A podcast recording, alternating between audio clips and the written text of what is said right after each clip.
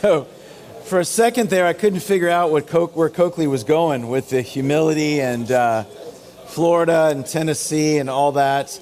Um, I'm, I'm, I'm, imagining that uh, Florida does get humbled uh, this uh, Saturday.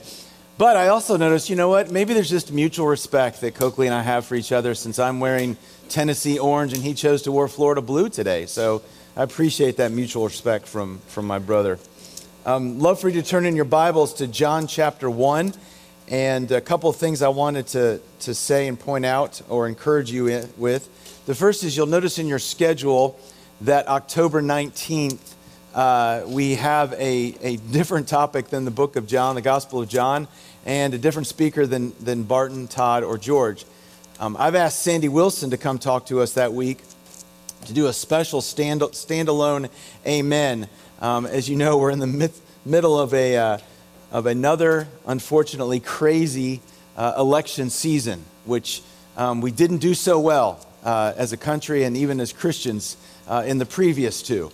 Um, and we need, to, we need to do better as far as the way we handle um, our thoughts, opinions, our conversations with each other, the differences that we have. And I thought, you know, probably the only person who could get by with saying whatever he wants to would be Sandy Wilson. So he's going to be here uh, October 19th, and I asked him if he would uh, if he would teach out of Titus chapter three. He's excited about that. I say that because two things. One, I don't want you to miss it, uh, so go ahead and mark that and make sure you're you set your alarm. You're here. Two, we're going to open it up to anybody who who wants us to uh, try out. Amen. That that particular. Um, that particular Thursday. So, those of you who staked out your tables, you might want to get here a little early just in case people that don't know any better sit at your table. Um, the other thing is, as we're going through this study, I would really encourage you uh, to do at least one thing, and that is to look ahead uh, each week. I know some of you do this already, but to look ahead and take some time during the week to read the passage that we're going to study on Thursday ahead of time and do it contemplatively. Don't do it just to read through it but, but put yourself in a place where um, you, you you have some undistracted time. It probably only will take you 30 minutes max. Maybe it's in the morning, maybe it's a part of your regular uh, devotions with the Lord. But to take the chapter or the passage that we're going to be looking at, to sit down and to slowly read through it. And uh, I, I, like writing uh, in my Bible, underlining certain things. Other of, you, others of you don't like to do that. So maybe you grab a piece of paper or your notebook and you're just jotting down some things, some phrases that you go, well, that, that really hit me. I really love that phrase, or this means a lot to me, or questions that you write those down so that when you get to here Thursday morning, you're not hitting the, you're not hitting the topic fresh, right? You're not coming in with no clue with what we're doing. Instead, you're coming in having thought about it a little bit. So then, whatever's being taught, whatever we'll be looking at, is just going to enhance and feed into what you're doing uh, personally and devotionally. I really encourage you with those two things. The question I've been, uh, you see it on the top, do you want to see God? But the question I've been thinking about all week that I would love to ask each one of you, uh, and I can't because it would take too much time, but I'm going to ask you all generally is this What do you really want? What do you really want? What would satisfy you right now? What would make you content? All right, now answer quickly. In fact, you can just, no, I don't need you to share with anybody, but write down. Write down. what The first thing that came to mind when I said, What do you really want? Write it down. All right? Log it. You can put it in code if you don't want anybody to know because you're, you're unsure about that. Whatever it is. What is it you really want? What came to your mind when I said, What do you really want? What came to your mind when you said, when I said, What would satisfy? What would make you content? right now. When I was uh, in high school, I went to a private school down in Florida, go Gators, and uh, that private school actually had a real chapel. Uh, so we didn't go to chapel in a gym. We actually had on campus a real building that was just for chapel. And on the back wall of that chapel was written uh, John 10 10, John chapter 10, verse 10 where Jesus says, I've come that you might have life and have it to the full. um, I'd, I'd be hard pressed to tell you what any chapel speaker said in any of the three and a half years I was at that school. Um, but I will never forget staring at that phrase behind the speaker and thinking, as a junior in high school, senior in high school, that's what I want. I really want life to the full. And when I thought about wanting life to the full at that time, and, and honestly, for several years later, my idea of life to the full was I want Jesus to give me these things. I had a list in my head of what would satisfy me, what would I what blessings I wanted from God. And when I thought of life to the full, I thought of a life where Christ would bless me in such a way that these some of those things were relational, some of those things were material, almost all of them, I think all of them were earthly. I wanted them I wanted those things now. Um, I'm not sure that too many of them were spiritual. I felt like it was spiritual enough that I was asking Christ for these things. Life to the full. Barton last week showed us, some of you know this, uh, the theme verse or the key verse or the, the purpose verse of the Gospel of John. What is that? Anybody want to yell it out? What verse? You don't have to memorize the verse. Just tell me where it's found.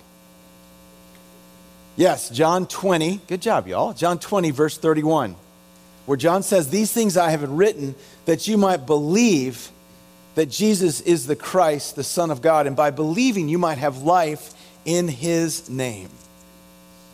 And as Bart and I were thinking about this series and what we wanted out of it most for ourselves personally and for all of you, I couldn't help but think constantly of what Paul says in Philippians chapter 3. When after he says, This is all the stuff that if you want to, he says, you want to hear about boasting, you want to, you don't want to know about righteousness, you want to know about somebody who has status. Let me tell you about all the stuff that I have that brings me status. And then he says, but I consider that a pile of manure. The word literally is worse than manure, but I won't say that since this is recorded. It's a pile of manure. I, I consider it all a pile of manure compared to the surpassing greatness of knowing Christ Jesus my Lord. And then he goes on and says, I want to know Christ and the power of his resurrection and the fellowship of sharing in his sufferings. And brothers, that's what I want us every Thursday morning to be doing. To be coming here and saying, I want to know Christ. And I learned in my life, eventually I learned this that the life to the full that Christ was offering in John 10:10 10, 10 was better than the life to the full that I thought the list I could give the Lord Jesus. And it is going to, it is a, it's the pilgrimage of my whole life to actually believe that. I know that the life to the full Christ is offering is much better than the life to the full that I could make in my list to Christ. And the pilgrimage of this life is actually leaning into that, trusting that, believing that. And that's why we're here. So we can look and say, I want to know Christ. Before we read these verses, let me just remind you that these first 18 verses are the prologue. All right? It's, the, it's like a movie trailer, frankly. um, John is saying, hey, here's what's going to go on in the Gospel of John. And then later on, he's going he's going to unpack some of these things. In the first five verses that we looked at last week, John was really emphasizing the deity of Christ. He wanted his readers to understand that Christ is God. And then, beginning in verse 6, where we're going to look through verse 18 today, he wants to show us how Christ, who is God, entered into the world. So we could really understand that he's not some, um, he's not some spirit who floated around, it's not some idea. No, Christ Himself, God Himself, entered into the world. And the background for this, we'll look at one of them. The background, really, for verses 1 through 6, the Old Testament background, is Genesis 1 and 2. And, and Barton referenced this that last, last week, that there's a lot of creation references in the first five verses. Well, the background for the verses we're looking at this morning, verses 6 through 18, is out of Exodus 33 and 34. In fact, any of the Jewish readers who would have been reading this or hearing this would have instantly thought of Exodus 33 and 34. We'll look at that a little bit later. Follow along with me as I begin reading in verse 6 of John chapter 1. There was a man sent from God whose name was John. He came as a witness to bear witness about the light, that all might believe through him. He was not the light, but he came to bear witness about the light. The true light, which gives light to everyone, was coming into the world. He was in the world, and the world was made through him, yet the world did not know him. He came to his own, and his own people did not receive him. But to all who did receive him, who believed in his name, he gave the right to become children of God, who were born not of blood, nor of the will of flesh, nor of the will of man, but of God. And the Word became flesh and dwelt among us. And we have seen his glory, the glory of the Son, of the only Son from the Father, full of grace and truth. John bore witness about him and cried out, This was he of whom I said, He who comes after me ranks before me, because he was before me. For from his fullness we have all received grace upon grace. For the law was given through Moses, grace and truth came through Jesus Christ. No one has ever seen God. The only God who is at the Father's side, he has made him known. Amen. Four things I want us to see, or the way we divide this up today, four, four sections. First of all, verses 6 through 8, the preparation. As John begins, as John switches from saying, okay, I want you to understand Christ is God, Jesus is God. Now I want you to understand that Jesus as God has entered into the world. He immediately goes to John the Baptist. At first, this could seem like all of a sudden it's like a it's, a, it's like a halt. You could almost imagine sometimes, like verses 6 through 8, if you lifted them out, everything would read just fine. Almost seems like he's, he stopped to say something about John the Baptist, and then he's back again talking about Christ. Why is he doing this? Because he wants to remind his readers, he wants to remind us that all along, all along, God has been preparing for this moment. And John the Baptist was the final preparation for this moment. And as, as you see in your notes, underneath each of these sections, you have words like witness, believe, light, world, born of God, children of God, all those. Those are those themes or those, those ideas that John in this prologue, the first 18 verses, those are things he's going to unpack in his gospel later on. So we're going to see them kind of uh, um, uh, filled out in bigger ways when we get to other parts of the Gospel of John. So we for an example, in just a few chapters in chapter 3, this idea of being born of God is going to be filled out in greater ways in John chapter 3 when, when Jesus meets with Nicodemus. So that's why those phrases are there, so we can begin to get a hold of that. He's, un- he's unpacking these things. Here we are in the movie trailer that, that is these first 18 verses. So he says witness. He talks about John being a witness. That's going to be a key thing in this, uh, in this gospel. Three times in those verses, he says, bear witnesses. And what he's trying to point out is that John the Baptist was the final witness, but that the whole Old Testament was bearing witness. That's his point. That the whole Old Testament was bearing witness to this moment. Remember, he had, John had both Jewish readers and Greek readers. And for his Jewish readers, he wanted them to understand that this whole their whole Bibles, for them, their Bibles was just what we have as the Old Testament. The whole thing was pointing to this moment, and all wrapped up at the very end with John the Baptist, who was bearing witness to the thing, these things. John was the final witness. And then this word believe, that they might believe. And you're going to see this over and over again in Scripture. This is important for us to, to distinguish, especially in our culture, in our Western culture. When the Bible talks about believe, it's not talking about a thought, it's talking about a, a whole of resting your whole life in something. Uh, for some reason, uh, in the last probably 60, 70, maybe 100 years, in Western culture, belief and action have separated themselves. In, in most of the rest of the world, most of the rest of culture, and certainly in the Middle Eastern world, those two things cannot be separated. They cannot be separated. You can't hold the belief and not do anything about it. That just doesn't make sense. But in our culture, that's often allowed. Um, but to believe something, to know something, is to give yourself fully to it, to be responsible for it. That's why in the King James Bible, when it talks about you know, sex between a man and a woman, it says he knew her. because again, the idea was there that to, to know her was to, to be responsible for her completely, was, was more than just a belief, more than just, than, than just a thought. So, witness, believe. In this preparation, John is getting us ready to see Christ. And then the invasion. Verses 9 through 13, we see this invasion of light coming into darkness. And it begins with light. And at this point in the gospel, before in verses uh, 1 through 5, what John was doing was, was connecting Jesus, the Word, with the light at creation.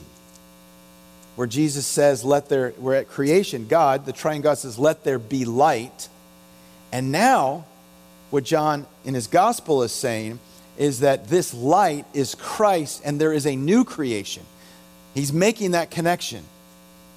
That there was in the Old Testament, at the very beginning, God saying, Let there be light to create the created order. And now Jesus is the light who is bringing the new creation, which is his family, which is his sons and daughters. So he's a light for a new creation. And again, this is something that's going to be unpacked later. Some of you know that in the, in the uh, book of John, the Gospel of John, that there's seven I am statements of Jesus. I am the good shepherd. I am the bread of life. He also says, I am the light of the world. So John is going to unpack this even further this idea that Christ himself is the light, not just who brought the created order into being, but he's the light that brings the new creation into being. And then the world, this word, the world. In the Gospel of John, when he talks about the world, and this is, this is really fascinating. When he, when he talks about uh, the world, when he uses the word the world, he's not just talking about the universe. He's not just talking about everything, you know, that, that exists, the planets and all that. What he's talking about specifically is the created order, especially or particularly in its brokenness and evil. So when, John's ta- when John uses the word world, he's talking about the created order and particularly in its, in its brokenness and its sin and its evil. And why that's fascinating and why I think that's important for us is, for instance, it brings a whole greater meaning to John 3.16. Right? John 3:16 for God so loved the world. If you define world as God so loved all the planets, all the universe, that's one thing. If like John was thinking, God so loved the world, the created order in its brokenness and sinfulness. He so loved us in our sin, in our mess that he gave his only begotten son. Has greater meaning. Because it's not just God just generally loving the universe He's like, no, he's loving us in our sin, loving us in our, in our mess. And so that's important. The light that's coming into the world, the light of Christ coming into this broken world. And then he goes on, he speaks of what it means to be born of God. Born of God. He's going to unpack that more, but this is important for us to understand his sovereignty in our salvation. I mean, it says it right there. We are born of God not because we decide to be born of God. We are born of God not because it was the will of our moms and dads that we be born of God. We are born of God by the will of God. That's how God's children come about. And again, we're just getting a glimpse of it here. Later on in the Gospel of John, he's going to unpack it even further. And then he says, children of God. And this has to do with our adoption, our position. What does it mean for us to, to be this new creation? And, and more than just a new creation, for us to actually be his sons. And for us to be adopted into the family of God, and for that to be our position. That too is going to get unpacked even further uh, in the Gospel of John. And then that brings us to the real center of the prologue. Verse 14 is the center of the prologue. I thought about this. In fact, uh, many of you know that Mary Hannah is teaching uh, the women's Bible study on Wednesday night. They're going through the Gospel of John, um, and they have a room packed like this full of, of women who are doing that. We were talking about this prologue, and both of us thought, uh, man, I, I, I kind of want to take our notes and make it like these, these circles that go out from a center, putting verse 14 in the center and have it go out like that because that's really what John is doing. He's building around this very center, verse 14. But before we get into that, I want to take us to Exodus 33 and 34 because this is just going to bring a fuller picture to what we're seeing here. So turn in your Bibles to, to Exodus chapter 33. Remember in Exodus chapter 32, in Exodus chapter 32, that uh, Moses has gone up to get the Ten Commandments, and uh, it seems like he's taking a little bit too long. And so the people are like, he's taking too long, he's abandoned us. We need to have gods like other gods. So Aaron foolishly says, Well, bring me all your gold. And he melts it down, he fashions it into a golden calf. And they start worshiping it. They start getting involved in pagan worship as they bow down to this golden calf. And Moses comes down from the mountain and he sees this and he, you know, he throws the, the tablets on the ground. Uh, he's angry. God is angry. God's saying, you know what? I'm not going to dwell. The plan was to dwell in their midst. I'm not going to do that anymore. How could I possibly dwell in the midst of those kind of people? If I dwell in their midst, if I dwell in their midst, I will have to come in my wrath because they are so sinful. And Moses, who is the, the, the uh, until Christ, he's the, the, uh, the, the type of Christ, he is the prototype of what Christ is going to be, what Christ's fulfillment in this. Moses, the priest in that moment, goes to God and says, How can you give up your people? Please don't give up your people. And we pick these things up in verse 30, uh, chapter 33 of Exodus. Moses is interceding for the people. We'll go to verse 17. And the Lord said to Moses, This very thing you have spoken I will do, for you have found favor in my sight, and I know you by name. Moses says to God, Please show me your glory. And God said, I will make all my goodness pass before you and will proclaim my name before you, the Lord. And I will be gracious to whom I will be gracious, and I will show mercy on whom I will show mercy. But he said, But God said, You cannot see my face, for man shall not see me and live. And the Lord said, Behold, there is a place by me where you shall stand on the rock. And while my glory passes by, I will put you in the cleft of the rock, and I will cover you with my hand until I have passed. Then I will take away my hand, and you shall see my back, but my face shall not be seen. So Moses is bold and says, God, I want to see your glory. And God says, You can't. You cannot. You're too sinful. It would destroy you. But I'll, this is what I'll do. I'm going to put you in the cleft of the rock and I'm going to pass by. And, and when I'm past, you can see the trail. You can see the backside. You can see what's left over, the, the, the, where, what my glory leaves, leaves by. But you can't see all of that. Then it goes on, verse 1 of verse 34, chapter 34. The Lord said to Moses, Cut for yourself two tablets out of stone like the first, and I will write on the tablets the words that were on the first tablet, which you broke. Be ready by the morning and come up in the morning to Mount Sinai and present yourself there to me on top of the mountain. No one shall come up with you, and let no one be seen throughout all the mountain. Let no flocks or herds graze opposite that mountain. So Moses cut two tablets of stone like the first, and he rose early in the morning and went up to Mount Sinai, and the Lord, as the Lord had commanded him. He took his hand with his hand two tablets of stone. The Lord descended in the cloud and stood with him there and proclaimed the name of the Lord. The Lord passed before him and proclaimed, The Lord, the Lord, a God merciful and gracious, slow to anger, abounding in steadfast love and faithfulness. Now, with that in your head, listen to me read, beginning of verse 14. And the Word became flesh and dwelt among us, and we have seen his glory. The glory as of the only Son from the Father, full of grace and truth.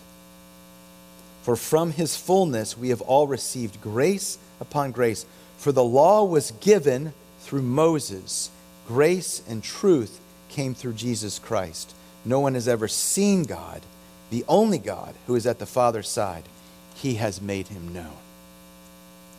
Let's unpack the parallels there because it's amazing.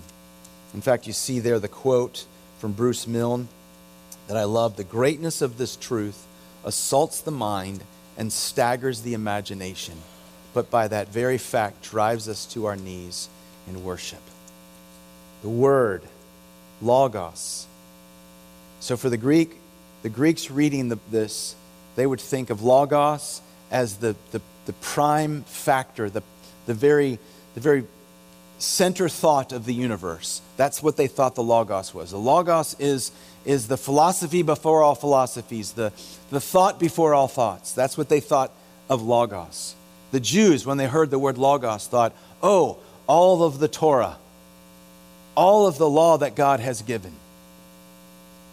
And Paul, uh, John intentionally uses the word logos to describe Christ so that the Greeks would understand and make this connection. What you think is the very center thought of the universe, the philosophy of all thought, philosophies, is not a thought, it's not a philosophy, it's Jesus Christ. And you, Jewish believer, Jewish readers, when you hear this and you think of the Torah, do you understand that the Word of God that you read is now come as the very proclamation of God in Christ Himself? This is the full revelation of God. Jesus Christ is the full revelation of God. It's what Barton talked about last week, what Hebrews writes. In past times, the prophets spoke but now, Christ has come. He is the Word, the final Word. It says the Word became flesh.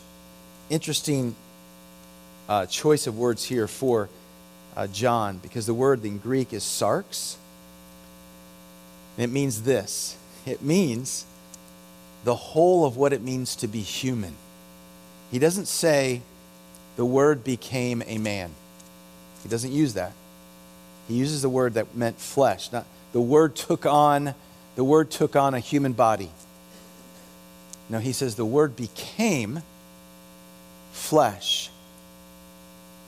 Those of you who attend a second pres every Sunday, grass withers, uh, all men are fle- all men are grass and like flowers of the field.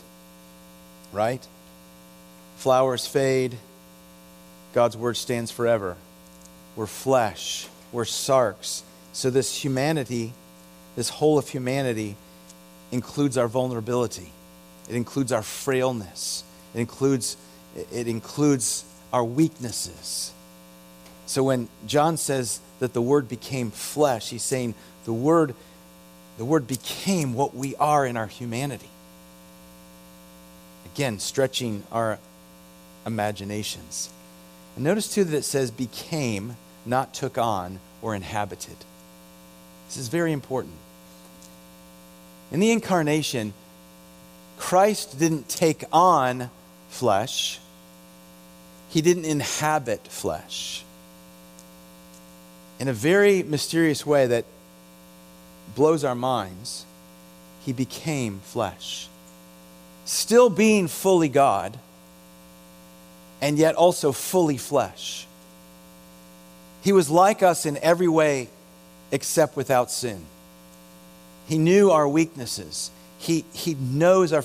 It wasn't just his spirit inhabiting a human body or a human body, you know, clothing the Spirit of God. He was connected to our flesh. You know that, uh, Chris, that song that we sing at Christmas, the little kids sing, uh, The Little Lord Jesus, no crying he makes? Well, it's just not true. The baby Jesus cried like babies do. Mary probably cried. Joseph probably cried as they sat there on the floor of a barn. Jesus took on flesh. He or became flesh. He didn't just take it on, he became flesh. And what's fascinating about this too is in the original Greek, it's in the aorist tense, which is a completed perfect action. So, what it's saying there, what God's word is saying, is that this, this, this becoming flesh was a completed in that moment and perfect action, and it's done for all times. There's no going back. The second person of the Trinity, the Son of God, did not, did not become flesh, and then after his resurrection, uh, say, okay, good, that was, that was a tough 33 years. we'll let that go and go back. No, for all of eternity, Christ united himself with us in our vulnerability, in our frailty. There's profound implications because of this. Profound.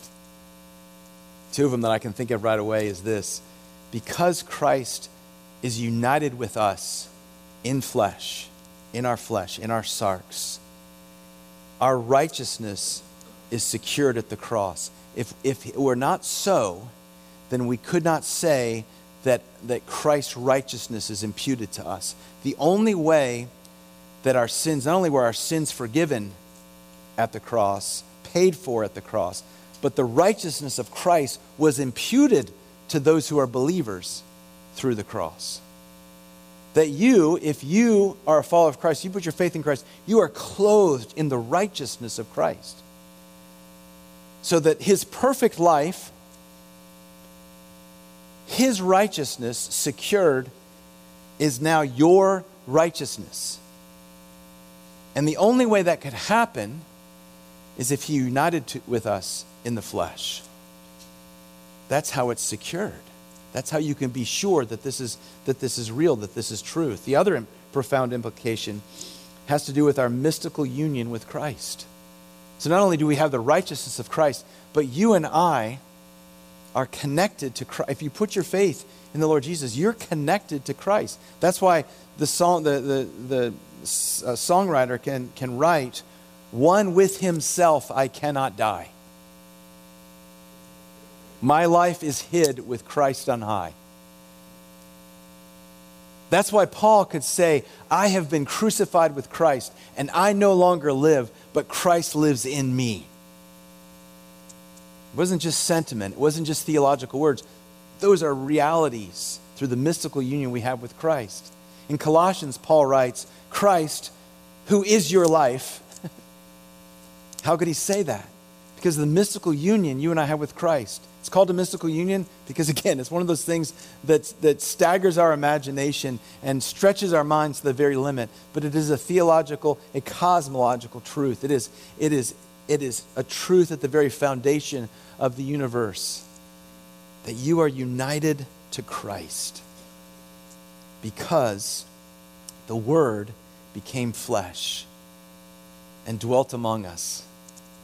Some of you know that word dwelt among us is, is the word we get that we have for tabernacle in the Old Testament. The tabernacle where God's presence rested.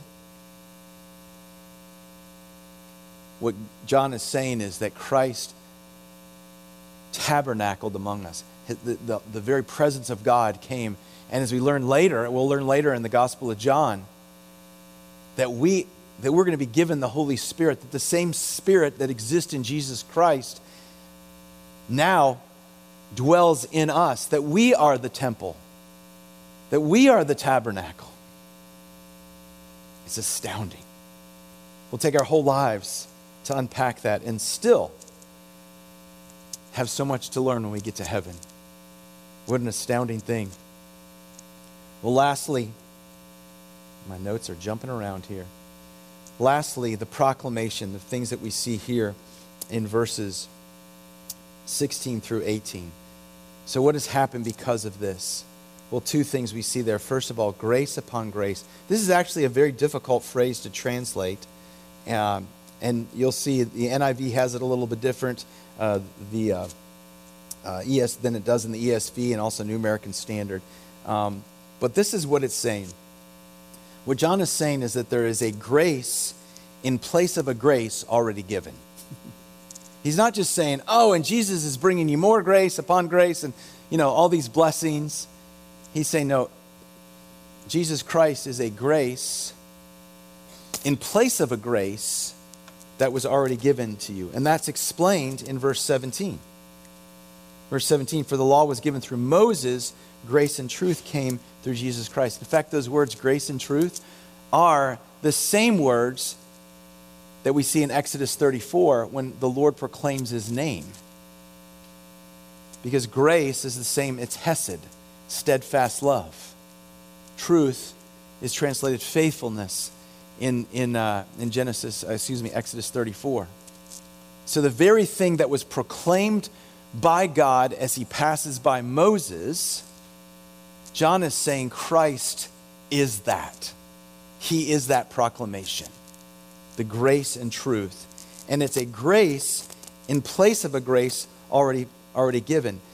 You see, what was happening in Exodus 33 and 34 was absolutely amazing that God, in the midst of horrendous sin, would say, I will, I will forgive my people. I will provide grace for my people. The law will be a grace to them.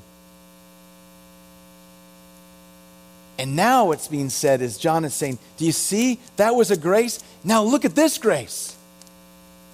This is a grace in place of that grace. Even greater than that. I love the way John Piper puts it. This contrast is that Moses points to grace, but Jesus performs grace. Moses reports the words of God, Jesus is the Word of God. The law mirrors the light of God, Jesus is the light of God. The promise through Moses was grace. The fulfillment in Christ is grace upon grace. Grace in place of a grace already given. That's the proclamation that's being made here. And then it says, made him known. Made him known. We, nobody can see God, but Christ has made him known. No one has ever seen God. In the Old Testament, Moses wasn't allowed to see him. Moses could just see the trail of him.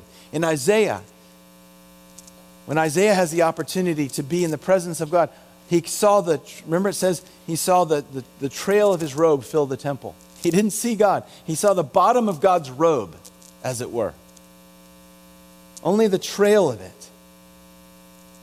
But now, because of Christ, the one who is at the right hand of the Father, you and I know God. Know Him. Literally, when it says only God, Jesus, at the Father's side, it means in the deep inner center of the Father. At the very center, inner center of the Father is Christ the Son.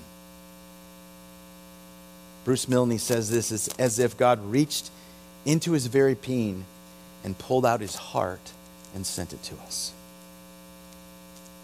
It's as if God reached into his inner being, pulled out his heart, and sent it to us in Christ. Through Christ, he has made God known. The word there is the same word that we get for exegesis.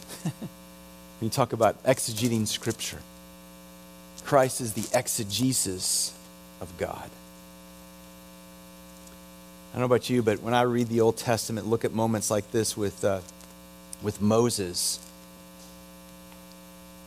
I think, man, I wish I could have, I wish I could have been there. What was it like to be Moses? Or Isaiah. In that in Isaiah 6, when the when the glory of God fills the temple and the train of, the, the train of his robe fills the temple. And Isaiah's there. What was it like when Jeremiah, when God spoke to Jeremiah? Can you imagine maybe even getting to heaven? Some of you have maybe thought this. Oh, I'm going to go talk to this guy. I'm going to go talk to this guy. Maybe like, I'm going to go talk to Moses. Moses, what was that like on the mountain? Isaiah, what was that like when you became undone and, and, and, and they took the coal from, from the fire and touched your lips and made you clean. Like, what was that like? Jeremiah, what was it like to receive the word of God? Elijah, what was it like? Elisha, what was it like? Moses on the mountain, there speaking to God in the, in the tent of meeting. You know what's going to happen? Moses is going to ask you, what was it like to know Christ? Because he didn't have that same experience that you have. What was it like to have known God through Christ? To have been able to see him? What was it like to have the Holy Spirit dwell in you? What an astounding thought. On this side of the resurrection, that we get that blessing. A grace upon grace, a grace in place of a grace already given. Brothers, I want to know Christ. I want that life to the full. And I want to figure out what Christ meant by that. Let's pray together. Heavenly Father, these are deep things. And we know we're just touching on them now. Father, we know that we will unpack them in the weeks ahead as we go through this glorious gospel. Father, I pray that you would help expand our minds to receive these things. We know that we could never receive them except that your Holy Spirit teaches us to teaches them to us. So we are reliant upon your revelation. We would ask, Lord, that you would open up the eyes of our hearts to see and understand these things. Like Paul, we do say, I want to know Christ. Father, we know, want to know what this life to the full is about. And so teach us in the weeks ahead. Take the things that we have studied today and seal them to our hearts, stir them in our minds. Lord, as we read our Bibles this week, open things up for us through the revelation, through the exegesis of God through Jesus Christ. And pray these things in the matchless name of the one who is grace upon grace, our Lord Jesus Christ. And all God's people said, Amen.